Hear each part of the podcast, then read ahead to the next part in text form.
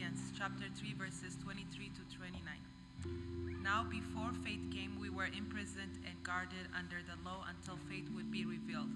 Therefore the law was our disciplinary until Christ came, so that we might be justified by faith. But now that faith has come, we are no longer subjective to disciplinary. For in Christ Jesus you are all children of God through faith. As many as as many of you as were baptized into Christ have clothed yourself with Christ. There is no longer Jew or Greek. There is no longer slave or free. There is no longer male or female. For all of you are in one in Christ Jesus. And if you belong to Christ, then you are Abraham's offspring. Here's according to the promise, the word of the Lord. You know, when I was in second grade, I remember that when I was young, and, and if you're young, like if you're in second grade now, that, that basically you want to fit in. You want not to stand out. You don't want to be different when you're a child. And so in second grade, I was diagnosed with the, the, the, the tremors in my hands, which was a vertical and horizontal tremor. I was diagnosed with a learning disability. I was diagnosed with a speech impediment. I was diagnosed being severely bow legged. And I remember thinking in the second grade, I don't want to be this way. I want to be like you guys. I don't want to struggle this way. This is horrible for me. And especially as a second grader, where you're trying to conform, you're trying to fit in, that you stick your hands in your pockets all the time because you don't want anyone to notice that you are different. Now, I remember telling my mother this, and I said, Mom, I don't want to be different, but we grew up in a church, so I decided that prayer is powerful, isn't it? And so I was told maybe that you should pray about this, that the Lord will heal you completely from all the elements that you have been given. So every day I prayed. I prayed, Lord, I don't want to stick out. I want you to heal my tremor. I want you to heal this. I want to fit into our community. So every day I would wake up and I would look at my hands and I go, dang. Now, I don't know if you've been praying about things in your life that you just want to be healed, you want not to control your life anymore. But when I was tested in 1975 under San Francisco doctors, which was totally humiliating, they said Kevin has what's called a delayed birth defect. He was born this way, and so therefore I had to live with it because they said I was born this way. They told my parents that I need structure, discipline, rules. Because when you have disabilities, especially learning disabilities, that basically routines and rules and fundamental structure is important in a child's life for development. Just with any child, you have to have structure. And so, therefore, my parents were very structured with. To this day, my marriage has to be structured. We say we have traditions. No, we don't have traditions. It's what we have to have it structured. Things have to be consistent. When Brooke and I put the sermons together, if you notice, I read uh, parts of my sermon. That keeps me structured, that I don't go off on a tangent, that I have to land every once in a while in the sermon. And I'm getting to the point where I have to read. And so, as a child, you have to understand that all you want to be, be is loved for who you are and accepted for who you are. Now, a lot of this things has to do with a lot of adults that they need structure in their lives as well. All of us do.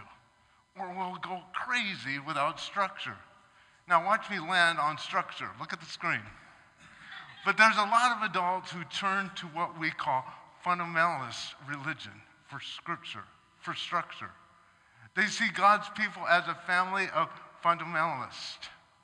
And so, therefore, I don't know when you hear the fundamentalist church or fundamentalist or I'm a fundamentalist, it has a negative or a positive. It matters who you are.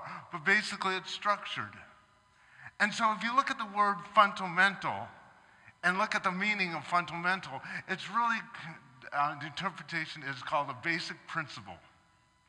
But when we look at the uh, longer definition, and I've put it on the screen, fundamental is a basic principle rule law, or the like that serves as a groundwork of a system. That's the definition of fundamental. So if you're a fundamentalist in the religious sense, you have a religion that is based on certain basic rules. And so what happens, you look at Scripture, you read Scripture from the beginning to the end, and you say, these are the rules that this religion or this church will live by. And so we live by certain rules. And it's interesting to me because I'm very interested in this. Fundamentalist, fundamentalist religion is growing rapidly in the United States. Not just within the evangelical church, but within Hinduism and Islam. Fundamentalist Islam, fundamentalism, uh, Hinduism is growing rapidly in the United States. And so you ask the question, why is this? And for me, it's easy. Because it's just rules that we need to live by. You just tell me how to live, and I'll just live it. You just tell me what to believe, I'll believe it. You just tell me how to act, I'll act it. And so therefore, we look at it. And so back on the screen, when it comes to religion, people often, often, often say, often say, say, just tell me what I need to, tell me what, me what I'm supposed to do to get it right with God. And so we have people that write books that say, here are the rules, here are the steps, here's the nine steps, seven steps, six steps, five steps to live by, by God's rules. And therefore, if you live by these certain rules, then somehow we believe that God is going to bless me in certain areas of my life. And then I get my golden ticket, which is called heaven. And so a lot of us struggle with, hey, if I live by the rules, then God will heal me in a certain area of my life if I obey these rules. Listen, for a guy that obeyed, lives by rules all the time, it hasn't worked when it comes to my healing. And so today I looked at Paul, the Apostle Paul, which is fascinating to me, because I tell you all the time, when I go to heaven, I want to meet Paul. I really do, because he just seems, the word rad, that the 80s terms? hey, let me live in the 80s. They were good. okay. But here today's reading, follow me on the screen. In the book of Galatians, Paul is dealing with fundamentalists. Paul preached the good news to the non Jews of Galilee, and they embraced it. But then some fundamentalists showed up and said, wait a minute, not so fast. Paul didn't get it right. And besides, he's not even a real apostle you need to follow the Jewish religious laws too. Men, you have to get circumcised. You all have to start eating kosher food, and you learn to follow all the religious fundamentals. So the people in Galatians that were manifested by the Holy Spirit that received Christ and decided to follow Jesus in their lives were going, wait, what do you, I'm confused now. Because now I got to live by your rules. I got to live by this particular way. So look what Paul says to them. Found in Scripture. Galatians chapter 3, 23 starts. Now, before faith came, we were imprisoned and guarded under the law until faith would be revealed. Therefore, the law was our disciplinarian until Christ came, so that we might be justified by faith. But now that faith has come, we are no longer subject to a disciplinarian. For in Christ, Christ Jesus, you are all children of God through faith. Now, if you look at the definition of disciplinarian, the, the closest English word that has to do with the original language is the word nanny. Now, I don't know if you, uh, when you think of nanny, you think very disciplined. Keep your kids right on. There was a show long ago that, what was it called? Something nanny? Basically, the parents like, I don't know what to do with my kids. I have no discipline. They would come in and beat the kid. I don't know how they did it, but the kids were standing still because that nanny came in with a set of rules. And children need rules. And so, therefore, they live by rules. But Paul is saying there ain't no need for the nanny now. Now, follow me on the screen. Paul is basically saying there was once a place for the law before Christ came. People needed the fundamentals to keep them in line. but not anymore. With Christ, it is no longer has to be about fundamental, fundamentals. Instead, it has to do with faith and about trusting the way of Christ. So Paul is saying, when we have faith in Christ, that is the evidence of spiritual maturity, not the rules. And so when we have, let me say it again, when we have faith in Christ, that is the evidence of spiritual maturity. It's not rule based religion, it's faith based with Jesus. And so, therefore, Paul's saying, fire the nanny. You don't need the nanny. Your service is no longer needed. Now, back on the screen, unfortunately, a lot of Christians never understand that the nanny has been dismissed. Some of us are even, even prefer the nanny because it makes it easier. And some seem to want to play the nanny who tells everyone else what they should, should or should not be doing. But if we were all stuck in a rule based religion, we would never grow up to have a mature faith. You see where I'm going with this? Because maturity is one of the things to be a true disciple of Jesus Christ. To be a true disciple of Jesus Christ, you have to grow and mature in faith, not rules. And so, now I'm sorry to say, but fundamentalists, because I grew up in a fundamental church. Uh, and, and, and one of the things is, uh, and a lot of fundamentalists, and I'm not saying all, that we grew up in a certain denomination that we had Disneyland night, that basically for our denomination only. So what we did, it was sometime in January from 4, p- 4 p.m. to midnight, all of us got together because we were one big group or we say clique. God forbid we went, didn't go to Disneyland other days. I grew up, you can't play with card, playing cards. You can play with Rook cards, but you can't play with gambling cards. I couldn't go to movies. I couldn't dance because dancing was vertical sex. Doesn't make any sense because when I dance, it looks like vertical seizure. I call 911. He, I, I don't know how he's standing, but he looks like he's losing it. okay? Because I can't dance oh, whatsoever. You see? But I had to learn how to live by faith. And so sometimes we, we'd say if you're in the in group, you're in, the, in with God. But if you don't belong to us, or if you're not part of our denomination, then you're part of the out group. Jesus created a new family. And I put it on the screen here. It is the family of the free. We just finished singing that. We're free Methodists. And so, who is in this family? Paul tells us who's part of this family. And he gets really deep in here. It's found in Galatians chapter 3, verse 27. He says this As many of you were baptized into Christ, have clothed yourself with Christ. Now, that's a deep statement if you follow with me. But Paul makes a powerful image here, and he says this it's on the screen.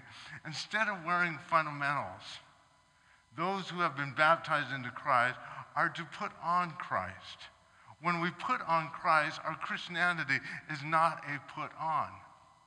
Putting on Christ has to do with one fundamental only it is to follow his command to love one another as he has loved us.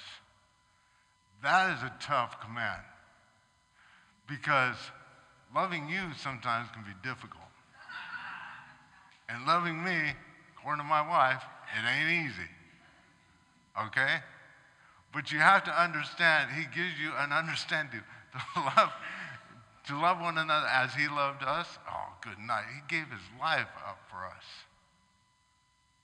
That is the most unconditional type of love that you can ever imagine. And I don't know if I'm capable that unless I'm filled with the Holy Spirit, or I'm capable of that if I'm not, if I'm not living by faith. Jesus always had tendencies to talk to people heart to heart. He touched people's hearts. He looked beyond who they were and went into their hearts. And so on the screen, Jesus saw people in this non judgmental way that doesn't divide people into groups based on their outward appearance. He hung around the prostitutes, he hung around the lepers, he hung around the tax collectors. Where all the religious people were going, oh, these guys are horrible. Because God knew their hearts. And Paul got this. He said this There is no longer Jew or Greek, there is no longer slave or free, there is no longer male and female, for all of you are one in Christ Jesus. Paul got it. You are not better than me. I'm not better than you. We are one. God hasn't healed me, but that's fine. We are one. And so I think God's been showing me when it comes, because I went through the whole recalibration in my life. I went through restored in order to restore. I've been going everywhere emotionally because I really think the Lord's really pushing me to become more like Him. And it's hard. It's very difficult to do this. But the thing is, for me, I don't want our church to be known for its fundamentals. I don't want us to be a fundamentalist church. I want us to be a church that calls on Jesus every single day of our lives. I want a church that all of a sudden, when, we, when you're looked at, they go, dang, I think I just saw Jesus. I saw his compassion. I saw his love. And I'm telling you, there's a lot of things. Let me be the first one thing. There's no judgment, just love. Oh, I was inspired when we put that on the shirts. I was thinking, you know, that's hard stuff. Did you know the Lord convicted me? I got to stop talking about politics and start loving people and caring about people that, are, that believe the opposite that I am? Because God loves all of us. And I feel strong in my political views, but it's not important. I need to love. I need to care. And so, therefore, I need people to experience the love of Christ through me and through this church. If you look, look on the screen, what would church be like if we were more like Jesus? Think about it. What would we like if all of us were living a life that represents Jesus? Would we have a deeper relationship with him? See, I really don't care if you disagree or agree with Scripture because Scripture is meant for us to wrestle with. I'm telling you right now, when I married my wife, we did not agree on 100% of any, everything. And you know what? 19 years of marriage, we still don't agree on a lot of stuff. But what holds our marriage together is our love for one another. Not our politics, not our theology, not the way we believe, but our love for one another. And so today I want, I want to um, read a document that I think is vitally important that was written about a year and a half ago. And I've been nervous about talking about it, but I think it's appropriate now. And as we clothe ourselves in Christ so we can become the family, not the family of fundamentalists, but the family of God, the family of Jesus. So if you open up your bulletin, and I, I, it's going to be on the screen. If you don't have the bulletin, then that's fine. You can get a bulletin later. The reason I put it in the bulletin, because I want you to see it. Now, if you can promise not to get ahead of me, because that's a lot of things when you learn. Don't give somebody anything. They're going to read right ahead of everything. So when I read it, you follow with me. Don't go ahead. Can we, I know it's one of you going, okay? But the question is, as a pastor, as this church, am I really welcome here? Am I really welcome here at this church? And so follow me. Yes, our motto is no judgment, only love. It's sad that many churches advertise that all are welcome, but they don't spell out exactly what that means. You can walk into a lot of churches and know right away what kind of church it is. Is it a black or a white church? Is it conservative or liberal? Is it formal or informal? Or they believe this or that. It's funny how we tend to draw dividing lines, then pick the sides that most conforms to our preferences. In these extreme polarized times, we don't want to add to the division. Jesus welcomed and engaged with people from all backgrounds and walks of life. We seek to be a community which is centered around the radical hospitality of grace of Jesus. We want to be defined by the love and grace of Jesus rather than the lines that divide us by our religious doctrines, how we interpret Scripture, partisanship, politics, race, ethnicity, economic status, sexual orientation, gender, and abilities, or I say disabilities. You are welcome here if you have the desire to live in love and peace with everyone. You do not have to conform in any other way. To our LGBTQ friends, we are saddened that some of you may have experienced where you thought you were welcomed and fully included in the church, only to find out later that that was not the case. We don't consider it to be a loving act when churches lie by what they fall, fail to say. We are not going to be that kind of church, or I'm not going to be that kind of pastor. So here's the truth right up front. All people, regardless of sexual orientation, are welcomed at MCF.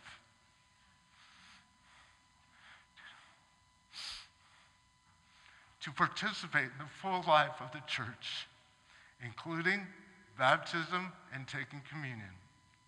However, our denomination does not allow its ministers to perform gay marriages and does not ordain LGBT people as clergy. We're getting close. We know that there is a robust debate among many Christians on this issue. However, Jesus never saw people as an issue. We try not to either. On this, like any other area that divides people, the only thing we are required of people at MCF, either gay or straight, is to seek to live in love and peace with everyone, as Jesus commands. John Wesley, the founder of Methodism, said this Though we cannot think alike, may we not love alike. May we not be of one heart, though we are not of one opinion. MCF will always be a diverse church which seeks unity around the radical grace, love, and hospitality of Jesus.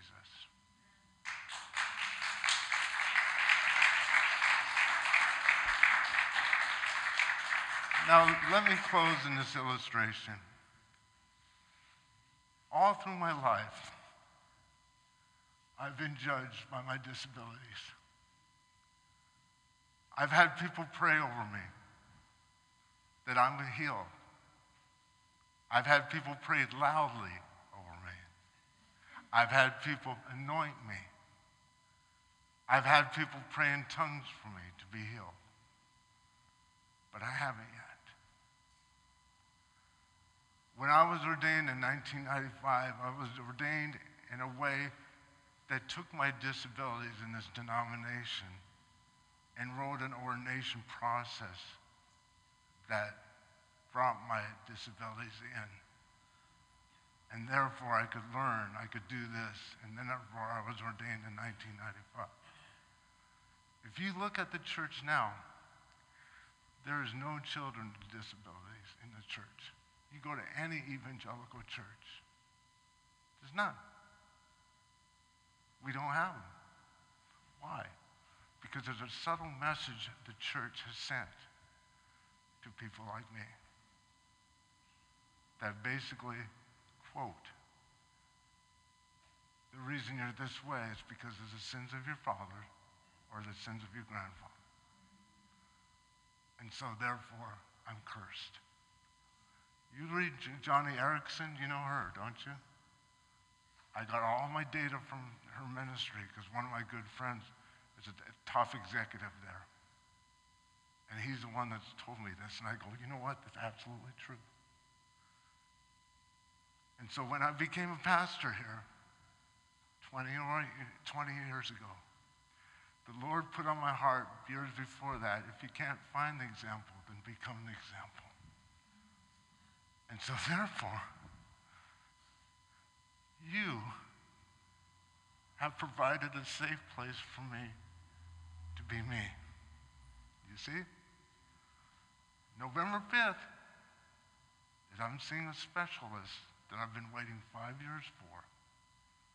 That basically I may be up, be qualified to have surgery to fix my tremor.